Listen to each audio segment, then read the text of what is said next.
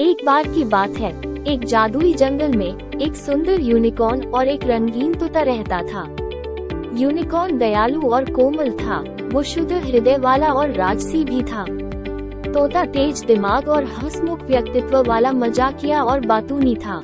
उनके मतभेदों के बावजूद मुगद जंगल में कहानियों और रोमांच को साझा करते हुए यूनिकॉर्न और तोता अच्छे दोस्त बन गए।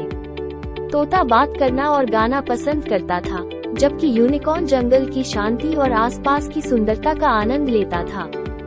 एक दिन, जब वे जंगल में भटक रहे थे, वे संकटग्रस्त जानवरों के एक समूह से टकरा गए। दुष्ट चुड़ैलों के एक समूह ने जंगल पर अराजकता और तबाही मचाकर आक्रमण किया था।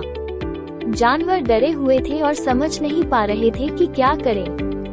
यूनिकॉर्न और तोता जानते थे कि उन्हें अपने दोस्तों की मदद करने के लिए कुछ तो करना ही होगा।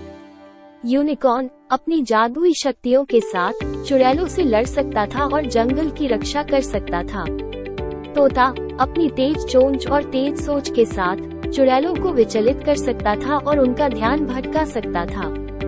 तो दोनों ने साथ में चुड़ैलों को हराने और जंगल को बचाने की योजना तैयार की।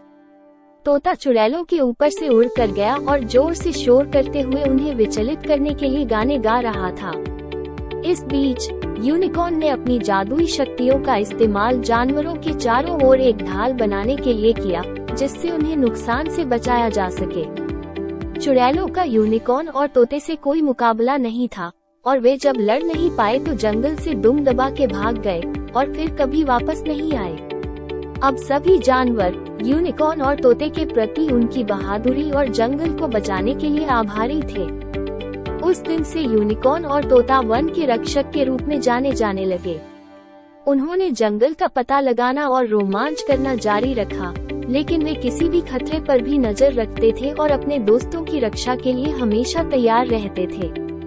कहानी का नैतिक उपदेश ये है कि सच्चे दोस्त हमेशा एक दूसरे का साथ देंगे, चाहे वे किसी भी चुनौती का सामना करें। दूसरों की मदद करने और बाधाओं को दूर करने के लिए मिलकर काम करने के लिए अपने अद्वितीय कौशल और प्रतिभा का उपयोग करना महत्वपूर्ण होता है। और सच्चा साहस केवल मज़बूत और शक्तिशाली होने के बारे में नहीं है, बल्कि हमारी क्षमताओं का अधिक अच्छे से उपयोग करने के बारे में भी है।